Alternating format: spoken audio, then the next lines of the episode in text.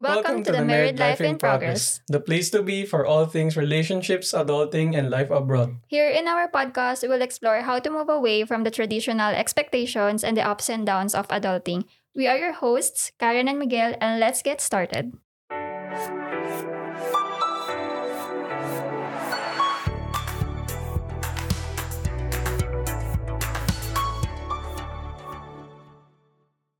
Imagine you have a doctor's appointment during office hours and kailangan mong umalis for one or two hours. Are you going to take a sick day or can you easily step away from work? Imagine also that you have been sick for more than two weeks. Anong sickness benefits yung makukuha mo? And what if every time na magbabakasyon ka, you can take a vacation for at least one whole month and you get paid more every vacation leave. Welcome to the Married Life in Progress. In today's episode, we will talk about the big differences between working in Sweden and the Philippines. Stay tuned because this episode will definitely convince you why you should work in Sweden. So, when it comes to work life balance, Sweden is far ahead in the game compared to many countries. And when Miguel and I are discussing kung ano ba yung benefits na makukuha namin if we are working in the Philippines, wala kang maisip. Meron Ano? birthday leave. Meron Ano pa? pi- pizza. Pizza, Pizza Friday. Beer Friday. No, once a month lang. Libreng drinks. Pero di ba, ma- mahirap, mahirap nga mag-isip talaga. Discount sa Gold's Gym. Oh, discount lang pero walang benefit. Kasi kung isipin mo yun sa work-life balance, sa Philippines, ano ba yung concept ng work-life balance? May balance ba? Parang ang rule ata sa Philippines is umikot yung mundo mo sa office or sa work. Oo, tapos available ka pa rin kahit after. Oo. Tapos parang masama pa yung tingin sa'yo kapag ka on the dot ka. Mm. Kahit maaga ka naman pumapasok. Oo. Meron nga sa first company namin, meron na bully kasi on the dot siyang umaalis. Pero 7 a.m. nasa office na siya. Tsaka may natatapos siyang work. Tapos yung mga nambubuli, mema lang. Yung hangin lang yung laman ng utak. Pero since ang perception is dapat matagal ka magsistay sa office, negative yung tingin nila sa mga on time. Oo. Nagiging, oo, parang naging tambayan nga minsan yung work. eh. Oo. Kahit wala naman na talagang ginagawa. Kasi kung titingnan mo minsan yung iba, kung sino pa yung mas nagsistay ng matagal, yun yung mas onti yung natatapos. Nakaupo lang pala. Oo. Pero yung sa work-life balance sa Philippines, hindi ko talaga siya nakita na meron. Oo, wala naman talaga eh. Kasi, hindi mo nga ma-imagine yung pagpasok mo nun. Isipin mo, gigising kang 5 or earlier. Tapos alis ka nung 6. Makakauwi ka mga 7, 8. Nine. Dadating ka 10, 11. Oo, Tapos wala. gigising Pagod ka ka, pa na. rin ng ganun kaaga. Wala talagang life after work. Yung life mo yung work na mismo. Sa Pinas, bihira ko lang ma-experience yung pinapag-OT ako. Pero nung mga time na kinailangan kong mag-OT, kadalasan sayang na sa oras kasi pending. Mm. Na parang nakaantabay ka lang and Wow. then... anta- Tama ba? Antabay. Like, Nag-research. naka-standby. naka-standby ka lang na hintayin na, ma- na may matapos hanggang sa hindi pala kayang tapusin that night. So, goodbye. Uwi ka na. Bayad ba? Hindi. Sa Sweden, baliktad naman. Acceptable yung hindi mo priority yung work Mm. And- alam nila na you're a person, may life ka outside work. Family. Oo, and family. So, very open sila na sabihin mo lang na may doctor's appointment ka and you need to step out for two hours. It's not a problem. Tapos, minsan pa nga meron akong makita na coworker na kagagaling lang sa salon during office hours. Or yung mga nag-gym ng lunch. Oo, oo, true. Kahit longer lunch.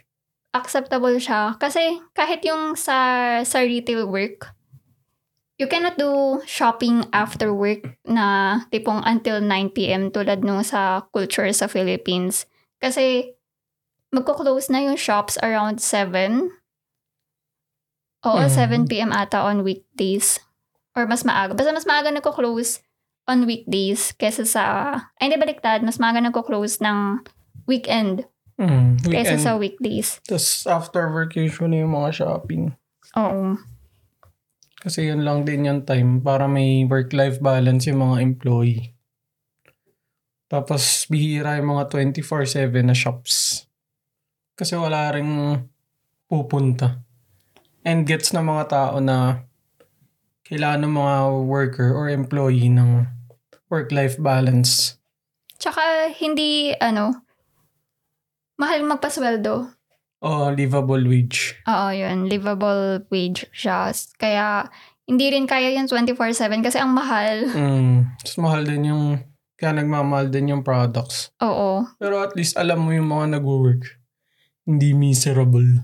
Kaya, for example lang ah, yung sa tips, in Sweden or in Europe siguro in general, you don't need to tip them. Kasi why would you open a restaurant if you're not going to afford giving your employees a decent income? Mm. Yun yung laging pinupoint dito sa sa Europe na iba talaga siya compare sa US and sa Philippines na kailangan magbigay ka ng tips kasi kulang yung sweldo nila. So just an example. Nire-require yung tip. Oo.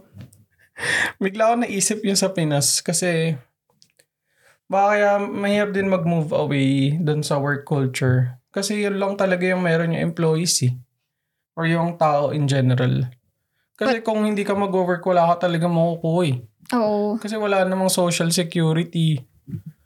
Pag nagkasakit ka, you're on your own most likely. Kasi hindi naman ganun kalayo yung nakocover ng PhilHealth. Tsaka wala rin, ano, unemployment benefits. Oh, yung mga ganun. So parang kaya na, naging ganun yung culture or naging work, work, work. Kasi parang yun lang yung taya mo eh. All in, kumbaga. So, parang napasa-pasa na lang na dapat dire-diretso ko lang mag-work yung sa loyalty, sa OT. Kasi wala ka ng ibang choice eh. Kasi kumbaga, you are living in a country na merong government, pero the government cannot help you eh. Kasi they are too busy prioritizing, I don't know, whatever man lang. Pero the least na priority nila is to help Filipinos. Kaya if you're going to look at the, the benefits from from the government, ang hirap mag-isip kung ano nga ba yung benefits. At Mm. least comparing to Sweden. Kaya work, work, work lang. Wala ka ng choice eh. Oo, tsaka iba rin kasi yung reliance sa government sa Philippines eh. Kumbaga, Filipinos learn to rely sa sarili lang nila kasi wala na silang Wala nga asahan. aasahan. Kaya dun pa lang, it's really difficult to change yung mindset siguro or yung culture mismo. Yung rules mismo sa government is absurd. Or Hmm, hindi lamang ganun. lagi yung employer. Oo, na lamang lagi yung employer. Kasi yung contractual nga, hindi naman natanggal. Niro-rotate lang para yung walang benefits yung mga hinahire. Lilipat lang sa ibang branch, ganun. O kaya new contract. Tapos wala na. And yung negative din na nakikita ko sa working in the Philippines, parang half, ay mas mataas na ata yung years na I've been working in Sweden compare sa Philippines. Mm, Mm-mm. Oo, kasi more than 4 years na ako dito. Mm. Napansin ko, sa Philippines, sobrang bureaucratic niya na ang daming layers and sobrang nagmamatter yung hierarchy. Na ang dami mong kailangan na daanan. Oo. Lalo yung mga lumang industries. Kung ano-anong position yung nakalagay. Tapos dadaanan lahat. Pero in essence, yung work naman halos same-same lang. Sa Sweden kasi, ang ine-embrace sila dito is flat. Pero may nabasa ako na it's not really flat hierarchy. Like, may mga higher positions pa rin and all. Pero walang gate na you cannot speak to someone higher than your lead or something Mm. nang hindi dumadaan sa lead. Kasi if opportunity comes or if may instances na kayo lang yung nag-uusap doon, you're gonna have to talk, especially regarding work. Mm. And it's not a problem in Sweden na parang may drama na why are you stepping on my toes? Yung pinapangunahan. Kasi tanggap nila na may voice talaga lahat eh. And, I mean, may validity or pinapakinggan. Pero when, when it comes naman sa working with Filipinos versus working sa diverse um diverse company, mas madali obviously mas madaling makipag-get along sa Filipinos Mm. na they are the reason kung bakit ang fun ng workplace. Kaya ako nagsistay. Hindi Oo. dahil sa work. Oo, kasi Dahil sa, sa mga, mga kasama mo, na Mm. parang, hindi, feeling ko both eh, na sila rin yung reason kung bakit fun yung work and at the same time, sila rin yung reason kung bakit stressful yung work. Pero Mm. let's focus on the fun part muna, na napansin ko, it's very easy to get along with them. Kasi same kayo na humor, same ng culture, tapos madalas... Kahit nga yung language lang. Oo, yun. Madali yung mag-joke language. ganun. Hindi mo kailangan i-translate as parang ang corny pakinggan. Mm. Na, yung, marami, yung sa culture talaga mismo. Kasi dito, uso yung nag-aasaran sila na yung sa mga di- different countries. Sa Yung sports. European. Oo, tsaka Oo. sa sports. O yun, kahit sports lang. Football lang dito. Mostly. Ice hockey. Whether, Walang basketball. Eh, basketball lang yung alam. Ganun. oh, ah, oo. Kaya mahirap. Tsaka parang sa Sweden kasi masyadong diverse na, halimbawa sa team namin, merong Filipino, may from Vietnam, may from India, from Serbia, from Poland, Mm. from Sweden. So, sobrang diverse and sometimes it's difficult to find yung common things between you. Yung common denominator. Oo, para makapag-associate ka with them. Kaya when it comes sa relationship with coworkers, I would go for the Philippines. Mm, tsaka yung Swedes, di ba, in general, binabanggit naman talaga na mahirap mag-breakthrough sa Oo. friends, ganun. Parang bihira lang. Tsaka, nasa point na rin siguro na work na lang siya talaga eh. Hindi siya yung family. Oo, kasi sa Philippines, in, ini-embrace pa rin nila yung family culture eh. Or yung mga after event, hindi naman, I mean, kung sa Pinas, for instance, may mga summer shit, summer events, halos required lahat. Oo, tas overnight pa. Pressure ka pa na pag di ka sumama, ganun. Dito, walang pake. Nope, I'm not going. Mm, I, parang I have plans with my family. Okay. okay lang sa kanila. Pero yun nga. Mm, Siyempre, diverse culture. Well, sa industry na rin siguro. Marami talaga iba-iba. Kasi kahit sa amin, parang 20 plus nationalities na kami. Wala pa naman kaming 100 employees. Oo nga, Ganun iba-iba. ka-diverse. Oh. If papipiliin ako, na tipong work lang yung isipin ko ah. And ibibase natin sa relationship with coworkers. In the long run, I will prefer working in Sweden. Kasi, Kasi sa Philippines, yun nga na parang family family culture. It's a red flag kasi usually pag family, no boundaries eh. Kung gusto mo rin ng chismis o kaya ng drama, sa Philippines ka. Kasi never a dull moment talaga. As in, ang, ang, ang saya ng everyday life mo kasi ang daming chismis na yun din kasi yung escape ng mga tao sa Philippines, I Mm. think. chismis. Oo, na puro chismis. Pero pag sa Sweden naman, sobrang seryoso sila. So if you're someone na gusto mo mag-focus sa work Hindi mo magugustuhan. or introvert ka, kaya siguro nagpipit ako. Tsaka, minsan natotoo yung line for being unprofessional na rin. Kasi nga, close-close. Tapos may Oo. mga na-overlook or mga hindi na lang pinapansin kasi close naman. Ganun. yeah, naging problem din siya na tipong dahil close kayo, naapektuhan na yung output sa work. Mm. And then dahil family nga, you have no choice but to support them.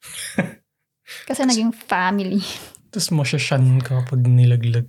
Oo. Family. sa family. Ay, yung sa pay and bonuses. May, may 13th month sa Pinas. For example, you're still living in the Philippines. Tapos okay naman yung pay mo and you have 13th month. will you still stay in the Philippines or sa Sweden ka pa rin mag-work kahit na wala masyadong 13th month, ay walang 13th month, walang bonuses masyado, walang incentives. Mas masarap lang sa feeling yung may 13th month. I mean, kahit same yung total na sweldo. Pero kung may 13th month yung isa, parang feeling mo may extra ka talaga na bayad. Tapos Pasko pa, no? Siyempre, nakakamiss din yung ganun. Tapos yung ibang companies, hindi lang 13 hanggang 18 meron. Parang, mm, yun, masaya lang. Pero, eh, pag tinignan mo naman kasi yung actual pay, siyempre malayo. Oo. Big difference Ang talaga. taas ng cost of living dito eh. So, kailangan kasabay talaga sa sweldo. Dito kasi, yung baseline niya talagang kahit na minimum yung salary mo, you can get by. Mm, pero medyo mahirap na rin. Ha? Oh, wala ka Magkano ba yung naman. minimum dito? 13? 13 ata dati eh. So, mga Ewan ko lang. 60, 70,000 pesos. Oo. Ay, pero yung pagka naka-minimum wage ka, may support yung government na may allowance ka for housing and everything. Ah, yun nga. Yung Mga social services. Oo, na parang livable wage siya and at the same time, kapag ka nasa low income, meron ka pa ring help from the government. Mm, tsaka hindi ata yung taxable eh. Mm, di ko alam. So, net na yung 13. mm, Tsaka malaki siya pag i-convert mo, pero pagkagastusin mo yun dito, hindi kaya. yung rent pa lang, pwede ka na umabot ng 8. Oo. So, most likely, magro-room ka lang. Oo, yun Tapos, ang nga. mahal pa ng food. Mahal lahat, actually. Pero siguro kasi yung 13,000 na yun, you get the basic needs na. Oo, yun nga. Hindi Tsaka to, yun, may help from the government. mm Tsaka, ang tinataksan dito, yung higher paid talaga. higher income. Sa Pinas, baligtad. eh. To the point na May na loophole. ano eh, na every na everyone na mataas yung sweldo, willing sila mag-take ng pay cut. Kasi merong ceiling yung sa social benefits eh. Mm. And parang wala namang point na mag-pay ka ng extra tax kung yung social benefits daw is maxim nasa ceiling na. Mm. Hindi tulad sa sa Philippines na ang laki-laki na nga ng taxes na pupunta pa sa government yung pera and hindi pa na-handle ng maayos. Ako, corrupt na. Oo. So, dun pa lang, sobrang lugi ka na. Yung PhilHealth, di nagbabayad. Ay, kinuha yung Kinuha funds. yung funds. So, di ba, parang, parang pag iniisip nga na, I mean, pag, pag magtatanong sa akin yung mga iba na sa ano bang country yung okay ng pag-workan outside Philippines, parang naisip ko, anywhere outside the Philippines naman will probably be, will, will probably be better. di ba? Di naman, di, di, di karamihan siya. Oo, hindi karamihan. Pero, mataas yung chance. Basta yung Europe, most likely. Ayo, di hamak. Pero kasi yung mga Eastern Europe, hindi pa rin ganun ka-okay. din. Pero mas mataas kasi yung chances of improvement kasi pag nag-try sila sumali sa E EU. May goal kasi na tinatry i-achieve eh. Mm. Um, yun lang. So, when it comes sa pay and bonuses, I vote for Sweden pa rin. Gusto ko yung 13th month lang. Extra motivation. Ano lang yun, pang, pang panloko lang ng government yun kasi malaki na kuha nila sa taxes. Hindi, masarap lang sa feeling yung 13th month talaga. Oo, yung biglang ang daming pera. May Eh, dalawa pero kang meron- sweldo ng December. May stocks ka naman na makukuha sa most sa offices dito. Hindi mo naman yun makukuha kagad eh. Vested pa yung karamihan eh. Oo. Eh, pero ang average naman at least two years nagsistay yung mga tao. Ikaw nga, hindi. Alam mo, hindi. Ikaw, ikaw mismo. Nagamit mo ba yung vested? pinanginingi ko sa signing bonus ko. Pero nagamit mo ba? Hindi. Oo, diba? I mean, kung yun lang yung basis, seeing it in a vacuum. Syempre, 13th month. 13th month, oo. Makukuha mo agad yun. Pero syempre, sobrang laki ng mga, s- s- ano eh, yung share options. Oo. Mm, Eh, kasi yun nga. Pag short-term thinking, hindi, gusto, gusto ko yung 13. I'm trying to be Sakto. positive na at least two years na magsistay eh. Sakto pa ng Nang December. laglag ka pa. Walang ganun. Hindi, pero malaki talaga yung sa mga yung galing dun. Though, syempre, malaki din yung tax, pero extra money. Tsaka alam mo kasi na may napupuntahan yung tax Oo, dito. Most, Oo, most dito. definitely. Mm-mm. Not in the Philippines, ha? Diyos ko naman. But ang pinaka namimiss ko naman, eto, eto, sure ako na I will vote for Philippines kasi yung mga events, Ang Layo. sobrang fun. As in, yung na-experience ko dito na kahit nga yung mga tipong weekend ay Friday night ganap lang sa office. Ang Mas okay. boring. ah. Ay, mas okay sa Pinas. Oo, ang kahit boring yung dito sa kayo-kayo lang. Sweden. Mm. Grabe, ang layo. Tapos meron kaming Christmas party na parang na-excite ako kasi uy, ang daming budget sa ganito yung Christmas party, ganyan. Pagdating namin, one hour lang yung yung parang dance floor and then dinner. Tapos yung dinner yung formal-formal, which is normal naman sa mga g- company events, di ba? na formal. Tapos after nun, you're on your own. Hindi pa free yung Tas- drinks. Tapos, pwede na umuwi. Tapos hindi ka na umuwi. Tapos wala man lang paraffle, wala man lang mga MC na talagang dinadrive nila yung Mm. events. Eh, kasi pinapasweldo ni. Wala na silang budget. Kayo mga Christmas party Oo. nyo, gingerbread. gingerbread making, gingerbread house making. Tapos nanood ng ano, ng James Bond Tapos sa pizza lang. bahay. yung pizza kami pa nagluto. Ay, nang yun. Diba? Marun, ibang level talaga mag-enjoy yung mga Filipinos. Oo, grabe yung mga events. I mean, kahit nga yung kayo-kayo lang, eh, di ba? Oo. Kahit every Friday, wasak talaga eh. Oo, yun pa. Yun pa yung namimiss ko na kapag ka merong mga night out na or after work event sa office, Mm. uuwi ka ng nahimasmasan ka na. Tsaka yung mga party, tas yung sagot ng company, Oo. mga drinks. Tapos yun nga, raffle. Siguro Fun mahal. lang. Mahal lang pagka yung yearly event sa Philippines kasi may mga outfit, may, ano tawag, yun? motif nga ba tawag? Mm. Theme. Ah, ah, may theme. Mahal. Tapos syempre, magpapa-makeup ka pa. Mm, Tsaka may party nga monthly. Ay, parang mga special events per month eh. Oo. Tapos may mga summer events pa. Yung outing, no? Mm, parang parang high school eh, or grade Oo, school. yun, field yun trip. yung masaya. Mm. Tapos, lalo na pagka overnight, tapos nasa beach. Tapos magwawasak lang. Oo. Na parang normal lang. Oo. Okay lang.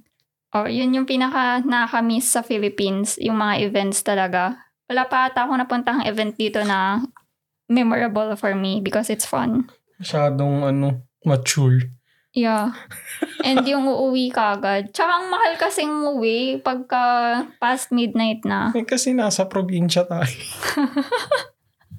Yung talaga yung tumatatak sa isip ko, paano ako magbawal-bawal kung kailangan kong mag-Uber pa uwi. Tapos yung cost naman ng Uber, Diyos ko, 700 Magkano? crowns. Mga 4,000 pesos. Oo. Yun nga. Hindi ko kaya. Eh, pag summer pa naman, parang ang sarap pa naman gawin yun from time to time. Kasi di ba pagka meron kami sa office, ay, eh, although to be fair naman, sa team namin, office day namin every Tuesday. Tapos, nagyayaya talaga sila Na after. na after work, oo. Mm. Pero malayo pa rin. Oo, ibang, ibang level pa rin. Kasi pagka sa, sa Pinas, yung mga after work, parang later on, may umiiyak na sa tabi mo. may drama na kagad na Tsaka pinag-uusapan. yung age group din siguro. masyadong varied dito sa Sweden. Oo, tsaka parang matatanda na rin talaga yung starting. Matanda sila mag-start mag-work din eh. Mm-mm. Meron Mga kaming ano, 25, 26. meron kaming intern, mas matanda pa siya sa akin. Oo. Kaya nagulat sila eh na sa age ko. Yung sa Pinas kasi, lalo nung wala pa yung K-12, Oo oh, nga. 19 years old, nasa workforce ka na. Ang dami mo pang energy. Mm-mm. Totoo. Kaya nga, parang iniisip ko nga kung yung sister ko, kasi gusto, gusto mag-work ng sister ko dito.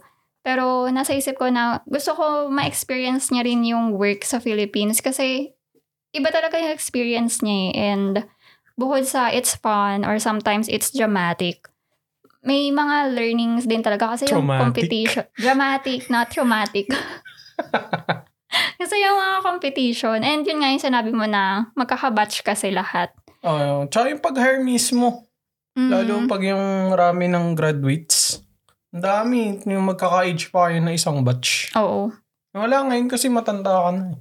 Wala, dito parang ano eh, may own pace ka eh. Kasi 'di ba may gap year after high school. Talagang kung kailan mo lang gusto mag-college, Tsaka walang Bahala ka pwede ka na. lumipat-lipat kasi free yung education. oo, pwede ka rin mag-change ng career. Kasi nga kahit anong career man yung mapuntahan mo, May social. you get your basic needs. Oh, may social security. Oo, May net na Oo. sasalo. Yun. Yung breaks halos parehas eh. Oo, merienda, tsaka fika. Merienda, fika. Coffee and pastries. Mm-mm. Same na same nga sa atin. Mm. Tsaka hindi naman tayo nagsishest eh. Though alam lang natin.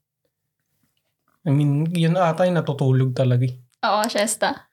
Pero sa atin, sa Pinas madaming breaks din kasi. Hindi lang naman yung merienda. Dito, sa Sweden din ah. Hindi ba fika lang? Hindi, marami rin. Mm, Basta yun, coffee sa morning, ganun. Oo, sa Pinas kasi, papasok ka sa office ng 8, tapos breakfast ka hanggang 9. Tapos may coffee before lunch yan. Tapos after lunch, siyempre, maaraw, papahangin ka. So, lalakad-lakad. Kape Kakape ka ulit. pa. Tapos pag alas stress na, siyempre may snacks kang baon eh. Merienda. Pero alas same nga lang. Oo, same, Cool. same. Same siya pagdating sa sa break. Buti nga, buti na nga lang, ganun yung yung culture sa atin na talagang we spend the time to get together. Tapos, social gathering talaga yung food eh. Mm, sa atin. Mm, Hindi yung sustenance lang. Kailangan mag-chismis. mm, Ang daming cheese. Tapos pagka andyan na yung pinag-chismisan, oh, andyan na siya, andyan na siya. Kumaingay. Mga ginagawa mo sa office. eh. Nakakamiss nga yung chismis life lang eh. Tapos aga-aga mo umuwi. Maga ko dumadating. Nasa break room ka lang pala. Uy, hindi oh. Buti na nga lang yung sa breaks, pantay pa rin. So, tayo siguro, Philippines and Sweden. Ay, hindi, mas vote ko Philippines. Yung food, syempre. Oo, kasi bukod sa, oh, masaya yung company. Masasarap yung food. Mura pa. Mura pa. Tsaka yung variety. Oo, Dito, kanil. pili lang talaga. Ay, pero meron akong natry na, na bun. Pistachio ata yun. Ang sarap May niya. cream. Hindi, eh, wala siyang cream, pero Mm. pistachio. I need to find kung saan siya nabibili. Tapos one time pa nga, kasi parehas kasi sa, sa Sweden and the Philippines, yung mentality na if may last piece, no one will bother na kumuha nun. Jahe. Oo. Jahe piece. Tapos, eh late ako dumating kasi meron, na, meron akong meeting na nag-overlap sa fika namin. Tapos nakita ko yung, yung pistachio na bun. Nag-isa na lang siya eh. Kinuha ko. Tapos nakakatawa pa kasi yung isa namin, yung agile lead namin, inaabangan din pala niyang kunin yun. Too slow. Kaso nag-hesitate lang siya. Sabi ko, eh, gusto ko rin yun eh. Kunin ko na lang. Pero lately, tahimik sa office eh. Nag, lumiit yung group namin sa Fika kasi July. Nakabakasyon yung mga tao. Oo, yun yung na- na-shock talaga ako sa Sweden na 30 days vacation days, 20 lang yung normal, di ba? 25. Yung nasa batas. Oo, ata. 20 or 25. Mm. So, Pero na- yun, may nagdadagdag na companies. oh, pagka big companies, ginagawa na nilang 30. Mm. Tapos nagulat talaga ako doon kasi 30 days, bukod sa 30 days vacation leave, sinabihan pa ako that time na it's normal na people are on vacation for one straight month. Oo, consecutive talaga. Oo. Tapos pinupush din na pag summer gamitin. Kasi slow talaga eh. As in slow, Walang work. slow, slow. Oo, sobrang slow ng work pag summer. So, ay, tas ito pa Well, eh. pala. Yung, yung advantage pa pala nung sa vacation days ng Sweden, di ba meron ka ng 30 days vacation days? Mm. You get paid more kapag nagbabakasyon ka. Mm, para lalo ma-incentivize na gamitin. Oo, Oh, and nasa batas siya na required yung employers na magbayad kapag magbayad ng extra kapag ka nagtitake ka ng vacation. Tapos pwede mo siya ipunin hanggang 5 years, di ba? Oo. Tapos pwede mo yun, kung ano yung maipon mong number, pwede mo siya gamitin lahat talaga eh, consecutively. Parang sabbatical. Oo, oh, nabayad. Oo. Kung maiipon mo. Oo. I mean, Kaso hindi syempre, nasasagad.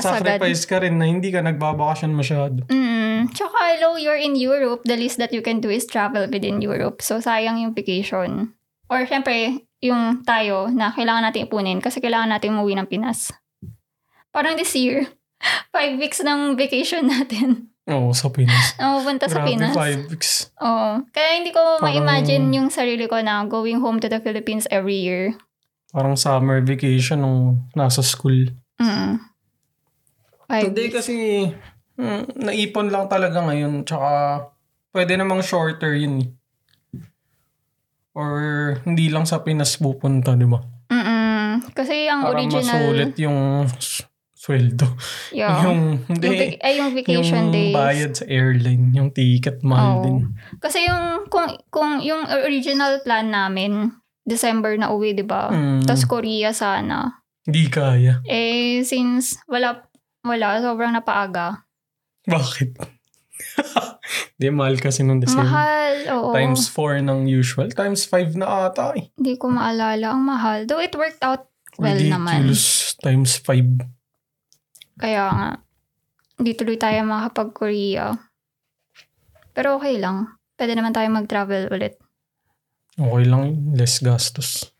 Oo, kasi wala pa nga akong, hindi ko pa nga napupuno yung ipon ko pang PH funds.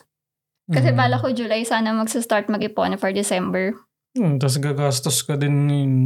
Laki yun. Mm-mm. Ano ka pa naman, generous. Di mo man lilibre ka Oo. sa family. Oo. Extended family. Kaya nga kung titignan mo yung funds ko, yung sinking funds ko, minove around ko ni para lang makover ko. Pero, yeah. That happens. Mm, tapos related dun sa days is yung sa pag yung SL. Kasi di ba limited lang din sa pins. Hindi ko nga gets yun eh. Paano kung nagkasakit ka talaga? no pay. 15 days lang. Anong kakausapin mo na ano? O bawal Gumaling kang ka na magkasakit kaagad. pa. Ayun nga, pag yung mga debilitating na nasakit, wala ka ng choice. Eh kasi kasalanan naman yun ng government talaga. eh. It all falls back sa government na hindi sila ganun ka-competent to think about yung welfare ng Filipinos or yung welfare ng workers mismo. Oo, tas yung dami din kasi. Eh, tsaka diba yung sa PhilHealth, di naman lagi nagbibigay. Mm, Nowadays. pahirapan pa nga eh. Oo. Tsaka, yung sa Philippines ah, I cannot imagine yung 15 days na vacation leave. Tapos, ang gagawin pa, ay ang ginagawa pang incentive is, pag hindi mo nagamit yung vacation leave mo, makikarry over siya. Or, ay hindi, hindi pala. Yung vacation leave pala yung makikarry over. Pero pag hindi mo nagamit yung sick day leave mo, at the end of the year, mababayaran ka for that. So, ang ginagawa ng mga ibang tao, syempre, kahit na ang sama-sama na ng pakiramdam nila, money is more important in the Philippines eh. Mm. Hindi titiisin nila para makuha yung incentive na yun. Mm, Tsaka pag naubos mo kasi no pay. Oo. Parang lagi ko ata yun. Lagi ako nagka-no pay dati. Ah, kasi nasusobrahan. Oo. Tsaka yung ibang ginagawa nung ano. Yung dahil nga konti yung vacation leave. After ng vacation, magsisip SL. Halata eh. Oo. Pero, right naman yun eh. Tsaka, how will you know naman sa year na yon kung kailan ka magkakasakit? Na parang may study ba na on average, 15 days lang nagkakasakit yung mga tao. Mm. Isa sa dinabi-daming stress sa Philippines, kahit nga stress leave nga hindi mo magawa-gawa eh. Hmm, kahit yung mga mental, ano, parang recuperation. Mm-mm. Kailangan talagang yung sakit mo, yung hindi ka talaga makakapasok. Oo, yung iba pa nga parang yung mga kinukwento sa akin ng friends ko na may lagnat sila ha, kaso may deliverables na talagang wala siyang energy to work. Magme-message pa yung manager na, can you do this and that if you're feeling better? Mm. Sobrang toxic niya. Eh, dito naman sa Sweden, pagka nagkasakit ka, yung first day is laging unpaid. Mm. Tapos yung second day is 80% lang. Hanggang kailan yung 80%? Hindi ko maalala eh. Two pero weeks? Three weeks. Baka two weeks. Or pababa siya ng pababa yung percentage niya nung Mm. sa salary. Pero may support ka naman na makukuha eh. Parang yung ginawa last year, kasi nakailang sick leave ako noon na hiwa-hiwalay. So, ilang days rin ako naka without pay. Merong benefit sa Sweden na babayaran ka pa rin ng government. Parang i-refund sa'yo. May makukuha kang 80% back Mm. parang yun yung naging solution nila for COVID. Oo, kasi ang dami nagsisick leave nun. Oo. May companies ba na nagbubuo ng 100%? Parang wala. Mm. Kasi nasa government ano siya eh. Mm. Nasa rules Ah, siya. Tapos, ito pa yung nagulat ako ah, babe. Yung pagdating naman sa parental leave.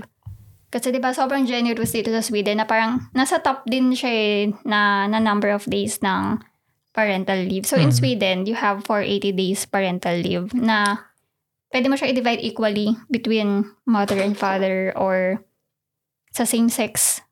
Hmm, Basta, ang minimum ata, six months. Mm-mm. Kailangan mag-take yung each parent. Mm-mm. Tapos yung lagpas doon, kayo na bahala kung paano nyo hatiin. Oo. Tapos, family-friendly din talaga yung Sweden kasi bukod sa 30 days vacation leave, tapos yung sick day, adjusted yung pay pero walang count. Bayad ka rin kapag ka kailangan mo mag-leave because may sakit yung anak mo. Mm. Ano yung tawag doon? VAB. Ayun, Bob. Astig nga nun eh. Mm-mm.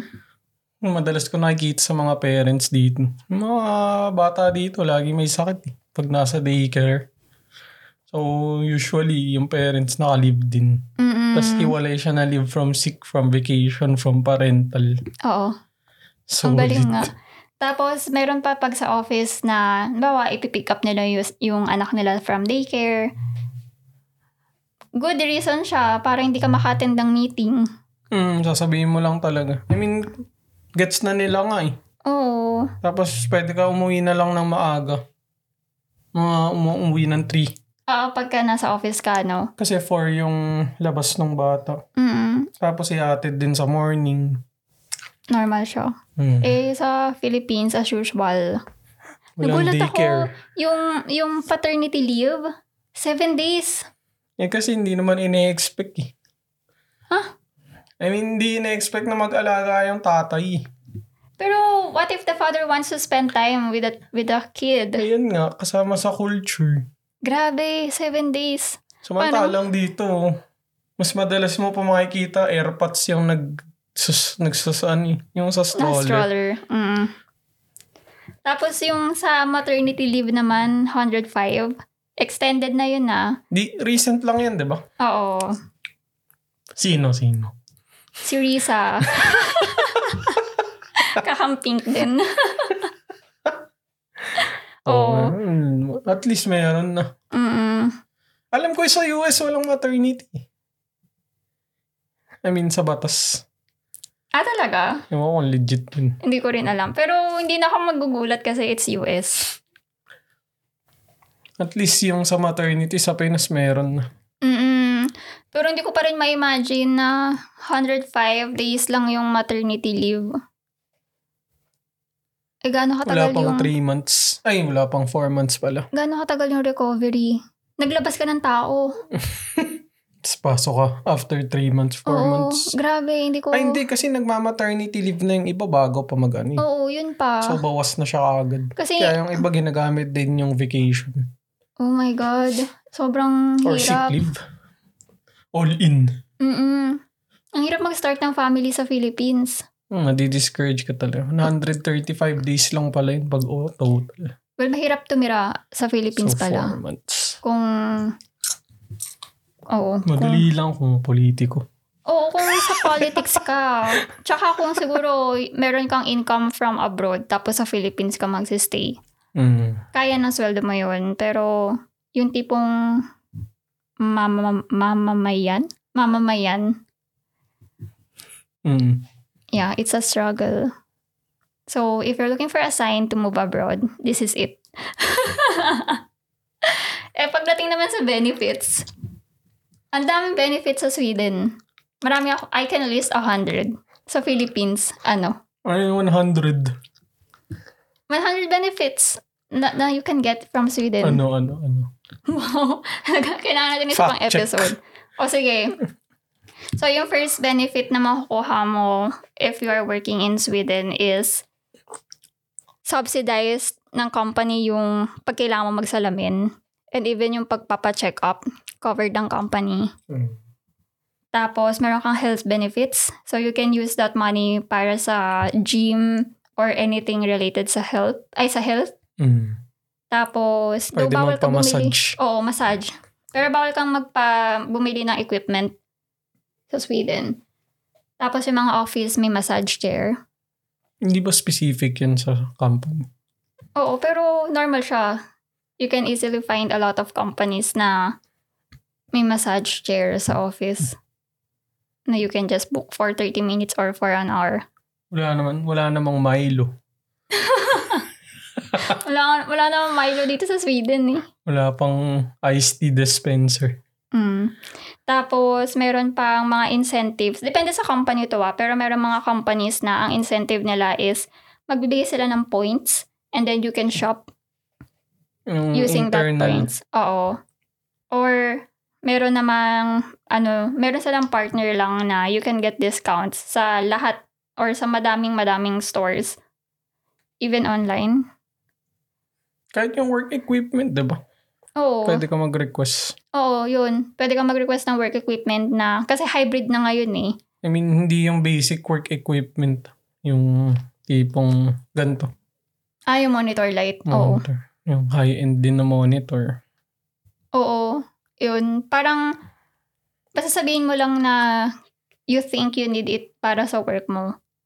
Hindi sila agad-agad papayag, pero may assessment naman eh. Tapos after nang ibibigay nila, parang yung monitor light ko.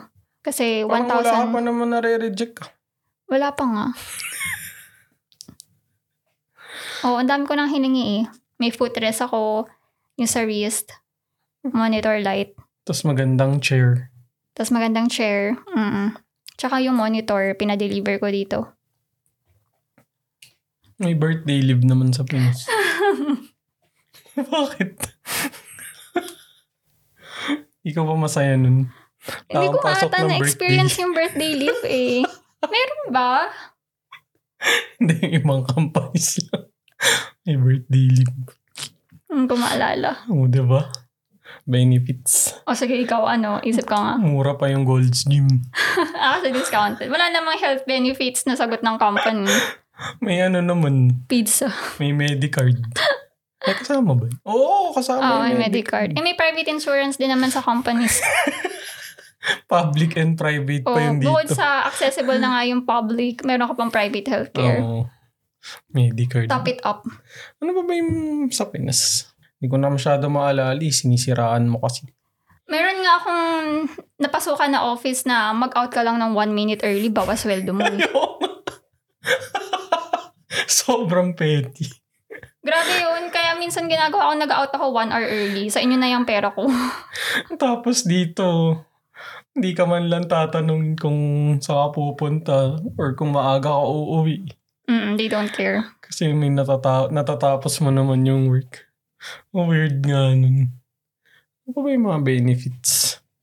Wala kang maisip, no? Kasi wala. Oo. Parking!